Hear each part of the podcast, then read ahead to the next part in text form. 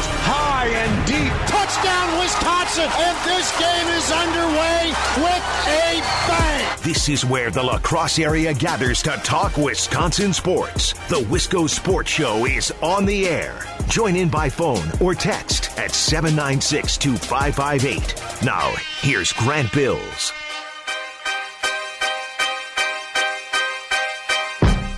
I know it goes against everything I've talked about, everything I said regarding college basketball, but I had a blast last night. I had a good time watching the national championship game. And we, we talked yesterday about how college basketball is very different than B- the NBA in, in a lot of ways, right? And the NHL playoffs are different than college basketball. They're almost polar opposites in the way that it's played, coached, and in the way the, the playoff structure is set up. And, and I said, yeah, I like the NBA a little bit more. Last night, I, I, I, I had a great time. And it probably didn't hurt that the Brewers weren't starting until after nine and there was nothing else going on. And my roommates turned on the game for me. All I had to do was just come sit down. It, it was very easy for me last night to just ease right in and watch some college basketball. Virginia winning the national title last night, 85 77. We have a lot to cover on the Wisco Sports Show today. We have a lot to get to between the Bucks and the, and, and the Packers, and, and we might throw the Brewers in there as well. They lost in Anaheim last night, probably long after most of us went to bed. But I wanted to start with the national championship game today because there are a couple of Wisconsin ties, mostly Tony Bennett, but but I had a good time and there are a couple interesting storylines about Virginia last night. So I just thought we'd start with that. And, wherever we go, we go. You can join me uh, in on the conversation. 608 796 2558 is the five star telecom talk and text line. Going into last night, I didn't really care who won. I wasn't cheering hard for any one particular team or any one particular player. By the end of the night, I, I, I, was all aboard on Virginia. I wanted to see Virginia win. But when I sat down, I, I really didn't care. And I don't think I would have lost sleep had Texas Tech won. The game went to overtime. It was an excellent game. Both teams trading blows. Virginia looked dead to rights with about 20 seconds to go, managed to hit a big shot uh, and took advantage of maybe a favorable call or, or a, a, bad defensive alignment or play from Texas Tech. It was a good game. It was, it was very back and forth. It was very entertaining. And, and as you can imagine, a lot of people in the state of Wisconsin, all over the state of Wisconsin, really identify with Tony Bennett. I, I'm not here to hate on that because I they have Wisconsin ties. I'm only 21. I don't really have much memory. Well, I don't have any memory pre Bo Ryan. Bo Ryan is what I knew, and now we have Greg Gard. I, I I don't remember that far back. I wasn't alive that far back. Personally, I don't really have any connections. But Wisconsin people love to identify with Tony Bennett, and he is a very likable guy. I'm not going to hate on Tony Bennett. He is very composed. He's very mellow. He's very classy. We saw that last year uh, when they lost to the 16 seed, the first time that had ever happened in NCAA tournament history. He's an easy guy to cheer for. He is not the screaming, spitting Tom Izzo or, or the sweating, yelling, animated Bruce Pearl. And maybe you like that kind of coach. I like my coach to be a little bit more composed, with, of course, an occasional outbreak, right? You like to see the coach get mad every once in a while when you feel, though it's deserved. I, Tony Bennett's an easy guy to cheer for, and it, it was nice to see Virginia win last night. And it makes for one of the better stories in sports in the last couple of years to have Virginia be the first one seed to ever lose to a 16 seed last year in it, University of Maryland, Baltimore County, UMBC. And then to turn around just about 365 days later and win the national title. It, it, it was a cool story. So it was a feel good story last night. Outside of that, I don't really know what it means. There was a lot of discussion this morning about the officiating last night because there was a long uh, a long replay in overtime and the ball the, the call was changed. The ball was uh, afforded to Virginia and what people had to say about that and his replay actually hurting the sport. Look, I I was leaving my house today and one of my roommates were watching uh, I believe it was Speak for Yourself on Fox Sports 1. So with Jason Whitlock and Marcellus Wiley and everybody who uh who goes into that show and, and Whitlock started the show by saying it's the luckiest title run I've ever seen from Virginia the three point uh, foul call that they got last week against Auburn uh, to propel them into. And yeah, you had to make the three free throws, but but the whistle definitely helped. And then last night, uh, possibly getting the advantage of a, of a reversed replay. Look, were they? Yeah, they were lucky calls, but you need a little bit of that, right? How, just look at the Patriots just months ago. Dee Ford lining up off sides. They win the coin toss in overtime. It's those little things that people forget about for the most part. It's easier to hold on uh, and, and, and be angry about it when it's the Patriots, right? But I mean, Packers championship run. Jay Cutler gets hurt. Say what you want about Jay Cutler, but he was a better option than Caleb Hanie, right? You get lucky every once in a while. The ball bounces your way. And that's that's what goes into a championship. I, I don't necessarily know if if last night uh, was a bad use of instant replay. But what I don't like to see, and, and I was cheering for Virginia at the time, but when they overturned that call, I'm like, really?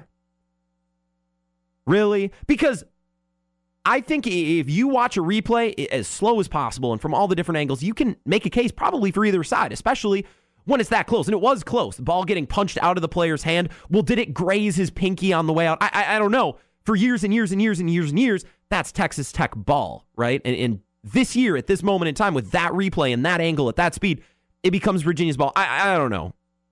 It, it seemed like they were reaching for a call that that wasn't obvious and that's why they say you need indisputable video evidence, right? Because then you avoid trying to create an angle, create a way to see it in a different light, in a, in a different result, right? I, I just thought that was, ah.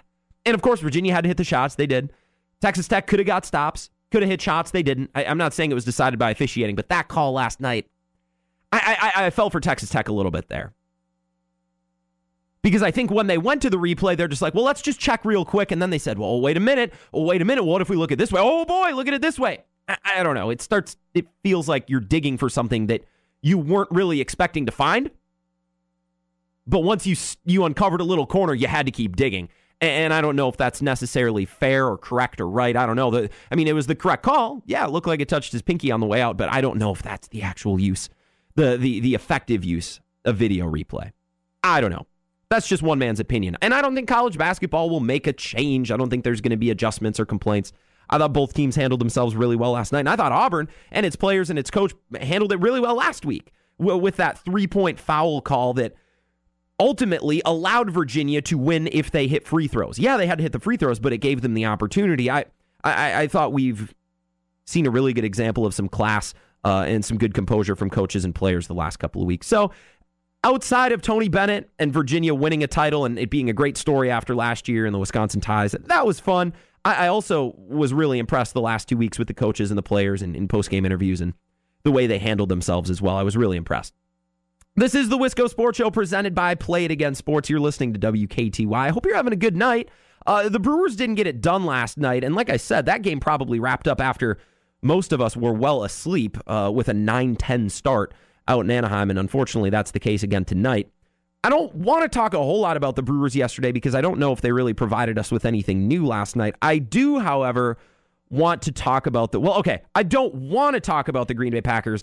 I feel as though we have to talk about the green bay packers right? Are you ready for some football? I'm i'm not ready but i'm I, I, guess i am because i feel like we have to. It's been a he said this he said this back and forth. Well i don't really want to get into what greg jennings had to say or jermichael finley or what the rebuttal was to the rebuttal to the original comment. I it's just a lot of drama and i'm really not about that. I want to know what affects the packers on the field because as fans of our Wisconsin sports teams, and that's our focus on the Wisco Sports Show, I, are, are, the Packers going to win more or less games this year? Is Aaron Rodgers going to be a better quarterback? Is Matt LaFleur going to be able to, to, to, to patchwork this thing and, and galvanize this locker room together to start winning games and, and approach making the playoffs again? That's what my focus is.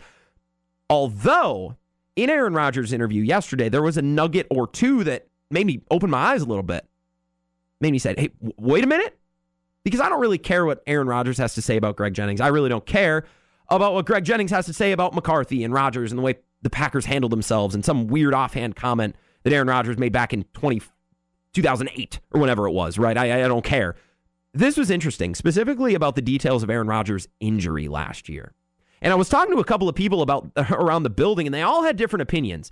And I would imagine me, and you, our listeners, have differing opinions as well. So if you care to chime in and if you want to get into the dirt and the drama of Jennings v. Rodgers, well, really Rodgers versus the world right now, you can find me on the five star telecom talking text line 796 2558, and we can talk about it there. But coming up next, I want to start.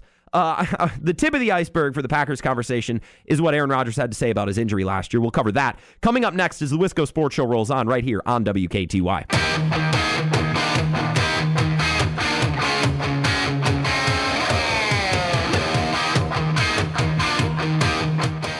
Wisco Sports Show rolls on, presented by Play It Again Sports, right here on WKTY. I'm your host, Grant Bills. Thanks for hanging out.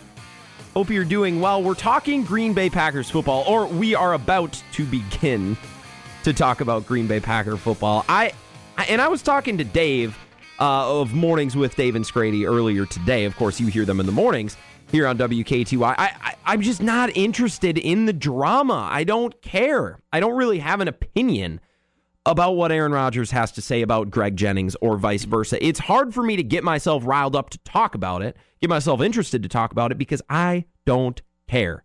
I want the Packers to get better and win more games. I'm a Wisconsin sports fan. I'm a Green Bay Packer fan. That's what we focus on here on the Wisco Sports Show. This is not a soap opera. Unfortunately, it's gotten so loud that it's been difficult to ignore. It would almost be irresponsible to not talk about it. I want to focus on what I think matters from the last couple of days. And you can join me on the five star telecom talking text line 608 796 2558. Also on Twitter at Keystroker Grant and at WKTY. The, the weirdest, wildest, most outstanding portion of this interview didn't have to do with Greg Jennings or Jermichael Finley or about Aaron Rodgers' personal life or his leadership style. It was actually about his injury and the, and the specific details about his injury last year. Aaron Rodgers coming out and said, Well, actually, my leg was busted up pretty bad. It, was actually broken. Actually, my concussion was really bad. I, I, I, could barely see. And I'll tell you more about those details from, from the full interview uh, that, that, he had with ESPN Milwaukee with Jason Wilde and, and Mark Tauscher, because apparently those are the only two guys he opens up to. I'll be honest, if LeBron did something like this, I'd hate it. I'd think it's the lamest thing ever. Coming out after an unsuccessful season or, after a, a, a stretch or, or a time that you didn't look good. Say LeBron James goes on a horrible losing streak. Teammates turn on him, doesn't look good. So he comes out and says, Well, actually, uh, you know, that little tweak in my hammy that I said I had, it was way worse. It was way worse than I said. I was playing through pain. I, I was playing through all this. And then that kind of cha- changes the narrative, right? I, now, I'm not accusing Aaron Rodgers of lying about his injury. The timing is a bit, not suspect, but the timing is a bit obnoxious to you're having Aaron Rodgers uh, publicity wise is probably having the worst year of his career and still not horrible. There's plenty of people coming out into his defense, both in the media and former players, all that stuff. But he's had a rough year, and he comes out and says, "Well, actually, last year I, I my leg was broken. I had a sprained MCL all year long, and I had a concussion, and I played through it all." And I'm kind of like, "Oh, come on!" Like, I, and it's impressive, right? Don't get me wrong. And we'll talk more about that injury here in a second. But if another player did this, I, I don't know if I if I would. I think it would bug me. I think I would find it obnoxious. I'm not saying that I love or hate what Aaron Rodgers did. I, I just kind of wanted to be honest, wanted to put it into perspective a little bit. Let's start with Aaron Rodgers. First, talking about his knee, because remember, Aaron Rodgers had two injuries last year. One sustained in the Bears game, which was his knee, and it, there were multiple problems between an actual bone and his MCL. But then later on in the season, when he should not have been playing, uh, he sustained a concussion. So let's start with the knee and the details about the knee. Like I said, most of this information uh, and these quotes, well, all the quotes are coming from his interview with ESPN in Milwaukee with Mark Tauscher and Jason Wilde. This is what he had to say about the knee. Talking specifically about week one and, and, and the hit in the Chicago game, he says if you watch the hit back, just my two bones that come together on the outside just kind of made an indent fracture. Very painful. The good thing was it's not super weight bearing load bearing every single time, but there's definitely some movements and things you do naturally that affected it. The MCL was frustrating as well because it did start to get better, and then Christian Jones tackled me on the sideline in Detroit early in the game and basically reset the whole thing. I don't feel like after the first quarter of the season, the first game, I was really was I, I wasn't 100% the entire year. That's not an excuse for the way I played or didn't play, but it limited my mobility for a good part of the season. And that's the end of the quote. So, talking about how that injury went down, exactly what he was playing through. And Aaron Rodgers even kind of comes out at the end, throws that disclaimer. Now, that's not an excuse for the way I played, not an excuse for the way things went down. Just want you to know it definitely limited my mobility, definitely impacted the way I played, right? Throwing that out there as a disclaimer at the end. Well, uh, specifically the medical term, and I'm I'm not a doctor here, so bear with me as I try to uh, pronounce this. Uh, he had a tibial plateau fracture. Did I get that right? Think I got that right. Tibial plateau fracture and a sprained MCL, which is what he talks about the, the hit in the Detroit game, reset the healing process, reset the process with his MCL, which has got to be frustrating. And I, and I, it was interesting because the tibial plateau fracture, a lot of people are talking, well, that's what Kobe Bryant missed portions of a season with. That's what kept JJ Watt. Well, Kobe Bryant had a couple different things going on, but that that's factually correct. That is true. JJ Watt missed almost the entirety of 2017 with a tibial plateau fracture. And I did a lot of fact checking on that because that's something that I saw floating around on on Twitter. Wow, Rodgers didn't miss a game. JJ Watt had surgery and missed the whole season with that tibial plateau fracture. And and keep in mind different positions, different bodies. Everybody reacts and handles these different injuries differently. But I wanted to do some digging. I said, is that the the specific exact injury that affected JJ Watt? And it was from everything that I found. Same same wordage, uh, same verbiage, same injury. And JJ Watt missed the entirety of 2017. Now, JJ Watt, you talk about something being load bearing. JJ Watt's a lot heavier. JJ Watt's a lot bigger. And as many shots as quarterbacks sometimes take, especially against a strong pass rush like the Bears or like the Vikings, JJ Watt probably takes a little bit more of a beating on his body than a quarterback, right? Not nearly as protected uh, through the rule book and through the way that the game is played. So I'm, I'm not saying that it, it's some act of God and, and Aaron Rodgers is incredible for simply walking. But there is something to be said that Aaron Rodgers went out there and played for a head coach that apparently he hated, with teammates that some of which he hated, for an organization that he had began to resent, and in a season where he knew they probably weren't going very far. I don't know whether to be impressed. I don't know whether to be frustrated because, to be completely honest, I don't know what in the hell the Packers were thinking last year. At least after they missed out on the playoffs. If you want to play Aaron Rodgers until you were eliminated from the playoffs, that, that's your choice, right? I don't know if I agree with it, but shutting Aaron Rodgers down just because you don't think you're going to make the playoffs could be one approach. But as soon as they were eliminated, Aaron Rodgers is playing with a fractured leg and a sprained MCL. Nuh-uh. No, no, no, no, no, no, no, no. You just gave him all that money, 100 million guaranteed, 130 million total, first year of his contract, and you're going to run him out there a year after he sustained a, a, a big injury? No. What the hell? And we heard a lot of Packers media people and, and talking heads around the Green Bay, whether they're writers or, or, like I said, radio or TV hosts, say that it was borderline negligent by the Packers to put him out there, borderline irresponsible to put Rodgers out there the last couple of weeks of the year. And at the time, I'm like, okay, way to be dramatic, way to make sports seem much bigger than it is. But let's be real Aaron Rodgers is a $130 million investment over the next handful of years, it is irresponsible to throw him out there. It is reckless and negligent to throw him out there. If he's playing on a broken leg, my God. And that wasn't even the worst part of it. Aaron Rodgers talking about his concussion that he sustained in the last uh, game of the year. This is what he said. And, and, look, maybe the thought process around a concussion is okay, if he, if he sustains a concussion in week 17, he's got a full offseason. It, it shouldn't be the end of the world. Yeah, okay, yeah, you're right. You never know how concussions start to stack on top of one another. Look at Sam Shields. This is what Aaron Rodgers had to say regarding his concussion. He said, I couldn't see. I lost vision. Definitely peripheral. I got hit and came to the sideline, and I was sitting on the bench. I went back out there, and by that third series, the normal 180 degree vision shrunk like blinders. It was the first time I ever took myself out of a game, but I didn't have any lingering effects. I was talking with our docs, and I felt like I would have been cleared actually that next week because again, head injuries are all different. Davante Adams took that crazy shot and then played the next week because some guys bounce back and some guys don't. I've had zero recurring issues, which is good to hear for Packers fans, right? That Aaron Rodgers has not experienced recurring issues, not only with this concussion, but back to 2010 when he's had concussions in the past, more than one in a year sometimes. To hear that he has never had recurring symptoms is, is a relief. What the hell are the Packers doing putting him out there? He's already got a busted leg. He's already got a sprained MCL, a depleted offensive line on the right side. What the hell? And I, and I was confused as the next guy last year when they threw him out there in the Jets game and allowed him to take shots in the Jets game. And then in the Detroit game under Joe Philbin, who you knew wasn't going to be the coach, and alongside players you knew were on their way out, like Randall Cobb and Clay Matthews. And I understand that football players are competitive. That this, this is their job. This is their life to go out there and compete. And I cannot possibly fathom, and I can't, the drive and what it means to them to put on the cleats and go out there and play. And that's all 100% true. I, I, I can't imagine and I can't fathom that feeling and that emotion.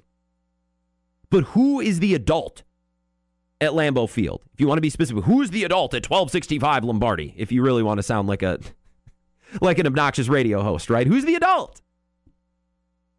It wasn't Mark Murphy. It wasn't Mike McCarthy. It, it sure as hell wasn't Ted Thompson at the time. I, Brian Gutekunst, I don't know if if he's even uh, been allowed to spread his wings and been allowed to do exactly what he wants, which is manage a football team. Who is the adult? Because my God. First of all, I, I think Packers fans should be concerned that Did nobody know about this? And if not, are the Packers in danger of being disciplined? We had that happen with the Seahawks a couple of years ago where they were not disclosing injuries, and New England is doing the same thing. They had to forfeit draft picks. Man, this whole situation just it, it, it gleans back to the question: Who was the adult in the room last year? Because the more we learn and the more we analyze it, I don't think there was one.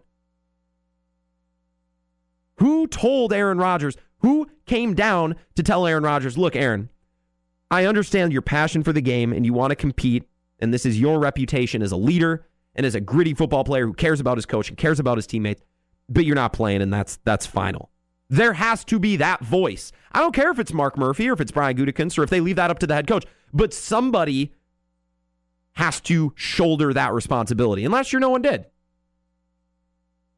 I'm not saying Aaron Rodgers was bigger than the entire organization, but apparently they were all scared to tell him what everybody knew, what everybody thought, and what should have been the consensus obvious decision is to sit him down. I, I, I, still can't wrap my mind around it. And I know last year at the time, people were being dramatic with it, calling it irresponsible, calling it uh, calling it uh, negligent. Oh, I don't I don't want to be dramatic here, but yeah, it was. You make a $130 million investment, you don't just let it hang out in the wind. And that's what the Packers did last year. And I, and I, I still can't wrap my mind around it. I hope we are beginning to close the door on what was a dysfunctional couple of years for the Green Bay Packers. Now, I told you I wasn't interested in the back and forth uh, in the discussion regarding Greg Jennings, Aaron Rodgers, or Michael Finley. I do want to keep talking Packers because it is very pertinent right now. We got to kind of try to figure out this puzzle. So we'll keep the Packers conversation going, the football conversation going. Bucks talk on the way before 6 o'clock when we say goodbye as well. You're listening to the Wisco Sports Show presented by Play It Again Sports. More to come here on WKTY.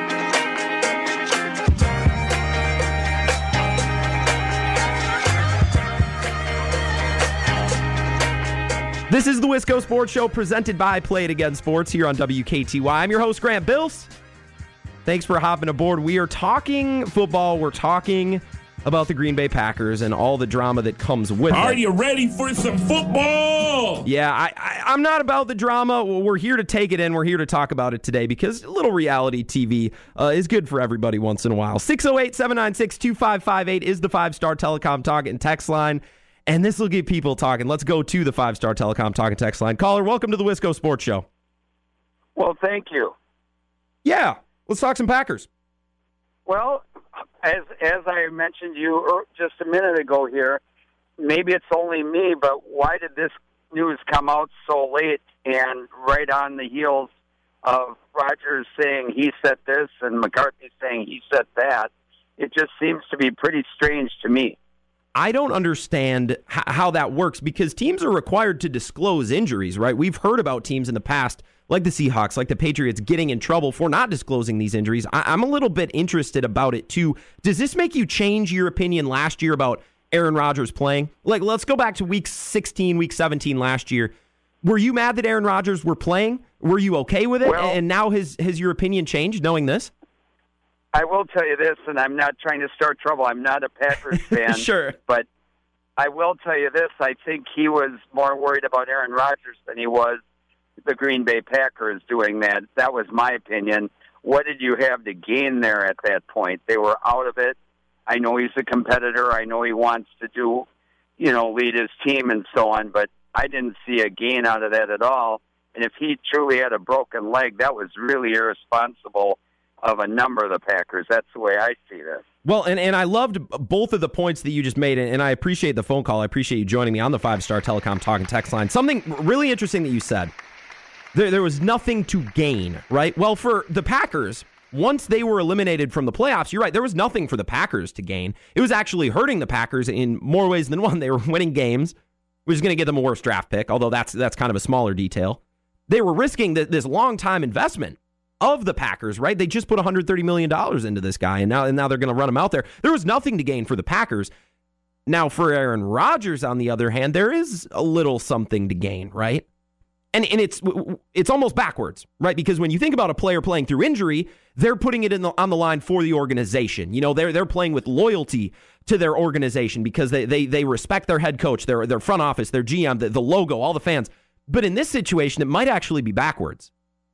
Aaron Rodgers had more to gain than the Green Bay Packers by playing injured because Aaron Rodgers was defending his reputation that he didn't care about the coach, that he didn't care about the teammates. So, in a weird backwards way, Aaron Rodgers was almost doing himself a service by playing through an injury and doing a disservice to his own franchise. Which is so backwards, which is so convoluted, but when you think about it, it's absolutely true.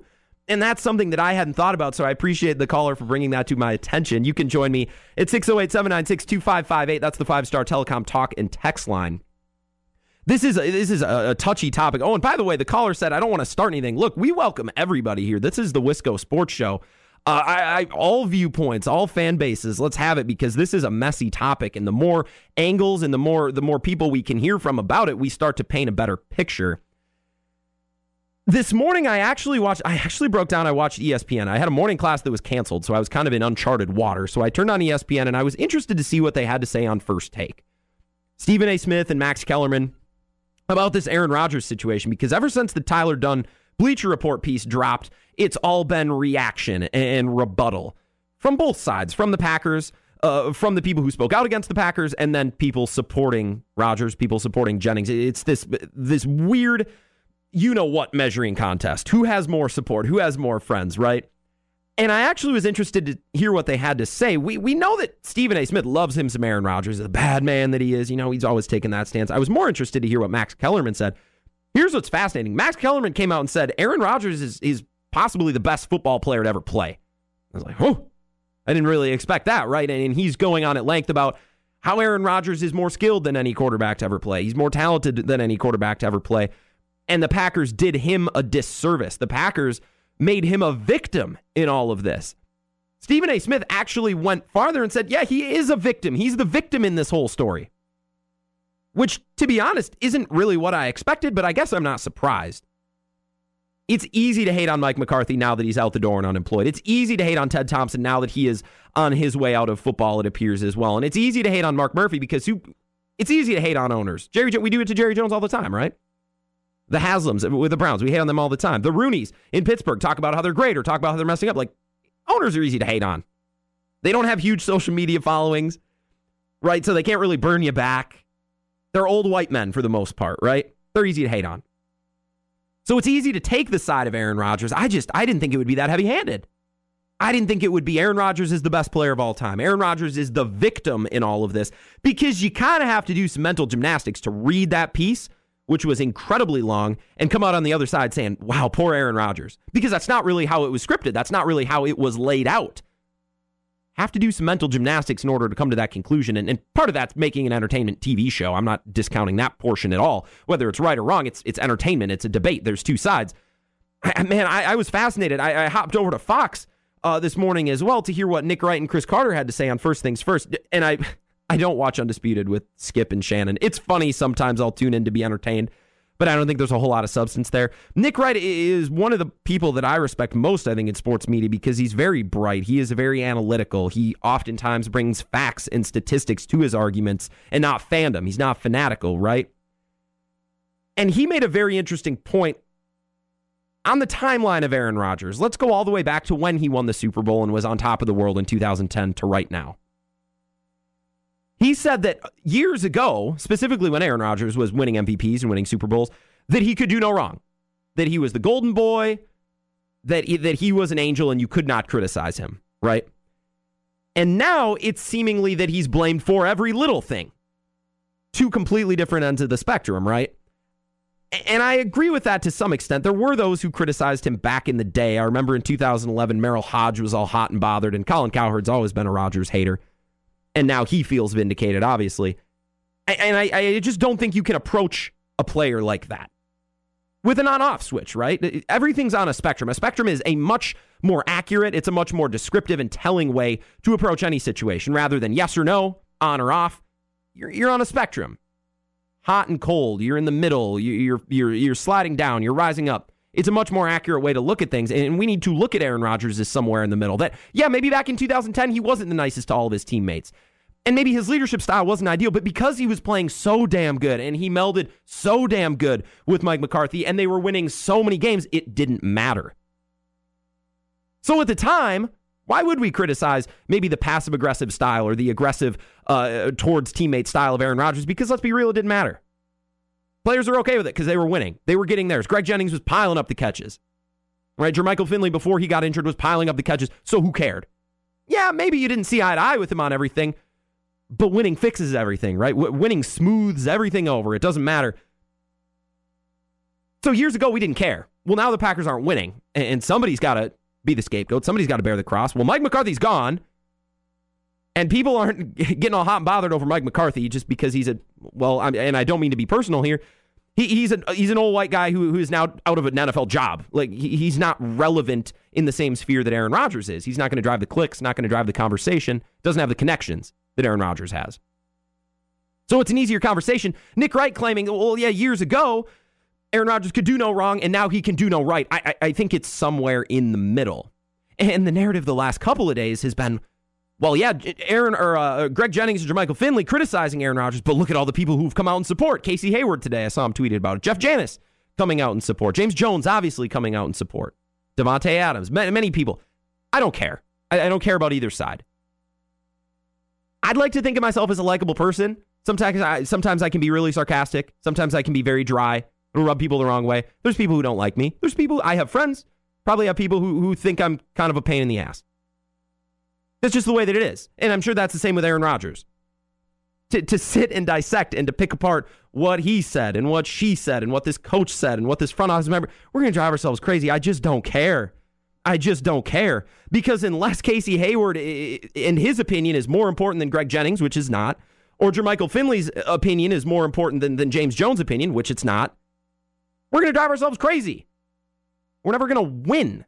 We're never going to come to a definitive statement. And I have never seen a quarterback or an athlete, maybe in general, outside of ones who have been accused of crimes or committed crimes, that have had their personal life and off the field life criticized and put under the microscope the way that Aaron Rodgers has. Think about Ben Roethlisberger. I don't know Ben Roethlisberger, but I cannot imagine that he is a very pleasant person, right? Just based on the things that we see over and over and over again, and the things that we hear over and over and over again, I bet he's a pretty abrasive personality. We don't focus on that too much. There's times where we have, and then this offseason's been a little bit different.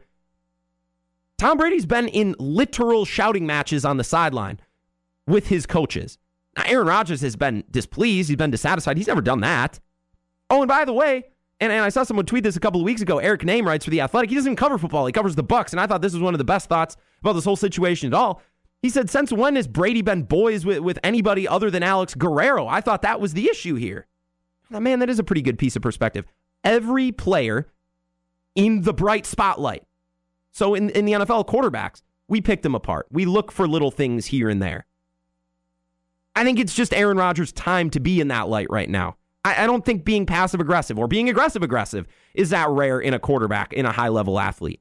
They have egos because they have the talent, because they have the statistics, they have the credentials, right? I look, comparing Rodgers to his contemporaries, I don't care what goes on in his family life.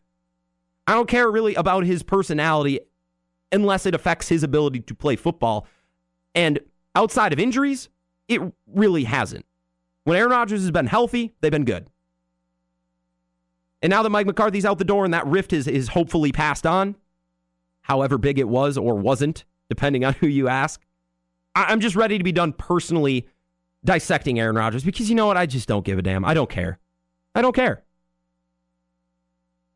I'm just waiting for the day we can talk about who the Packers take in the draft. Or, or they're report, reporting to, to training camp and, and talk about position battles and talk about the games because this, this just doesn't do it for me. It's exhausting. And I think if you if you look at other players, there's a lot of similar characteristics. There's a lot of similar qualities. I don't think this is that outrageous. It's coming at a time and place where there's nothing else to talk about. So here we are. I want to talk about something else. Let's talk about something more fun. Let's go to the Bucks. Uh, Giannis Antetokounmpo making headlines today, not for his MVP race uh, or for his statistics or, or for the Bucks winning 60 games. He basically told LeBron James to piss off. I'll tell you exactly what I mean. Coming up next, wrapping up the Wisco Sports Show, presented by Play It Again Sports, right here on WKTY.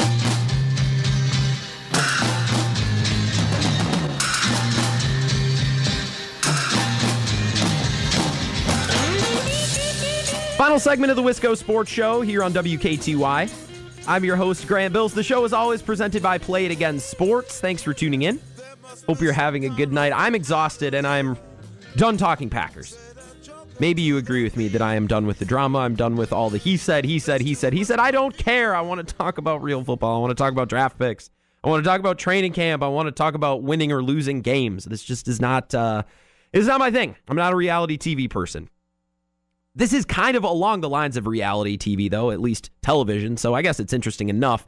Uh, Giannis Antetokounmpo making headlines, and you probably just heard our, our good friend of the show, Zach Heilprin, say exactly this. So LeBron is uh, reproducing or producing a remake of Space Jam 1 that had Michael Jordan, obviously, uh, and trying to recruit NBA players to be in it. And Giannis said, nuh-uh. And it's interesting enough because I the, whole conversation the last three weeks has been who's going to be the next face of the NBA because LeBron, after this season, whether he's getting old or whether he's just injured or whether his team isn't very good, he is he probably isn't the face of the league right now. I think it's in Lue. So who's going to be the next face of the NBA? Like, is, is that not mo- the, the most stereotypical, obnoxious sports radio, sports TV question ever? Can Giannis be the face of the league? Well, he's a foreign-born player. I don't know. Oh, what about Joel Embiid or, or, or Steph Curry? Will he get back? I, that's not X's and O's. That's not games. It's an interesting conversation if you have three hours to fill. So there's sometimes I'm glad we only have an hour because it means we talk about the most interesting, the most pertinent things, and I don't have to talk about crap like who's going to be the next face of the NBA. LeBron came to Giannis and said, "Hey, you want to be in Space Jam?" And Giannis said, "No, no, not really." An opportunity that, that for Giannis to get bigger, gather a bigger spotlight, get more eyeballs on him, become a maybe closer to becoming one of the faces, if not the the face of the NBA, like people have talked about, right? I don't think there is a lose option in here for the Bucks and Giannis. It's a win-win. Either he says, "Yeah," and look at how far the Bucks have come. They have a player in Space Jam in a movie. Or he says no, and everybody can say Giannis doesn't going to waste his time with a movie with LeBron James. He's old. Giannis wants to ball. He wants to win. He doesn't want to be in movies. So it's a, it's a good outcome either way. It's a good outcome from Giannis or or from Bucks and the Bucks fans. Either way. He declined the invitation, uh, and and this is what he had to say. I don't like being Hollywood. I don't like all the extra drama. I'm just trying to be me. So there's the quote, and that's Giannis gets to build his brand a different way, not by being in movies and not by being out in the public spotlight, but by saying, I'm not about that. I want to play basketball. I want to win. I want to get better. It would have taken two weeks out of his private workouts in the summer uh, to be in this movie, the more details I read. He would have had to, to hang out with LeBron, and I, I I would imagine other NBA players. LeBron's trying to get more than more than one. Working out with them while while uh, while filming this movie, and Giannis doesn't want to do that. He's talked all the time about why would I work out with other players? Why would I play five on five with other players in the summer?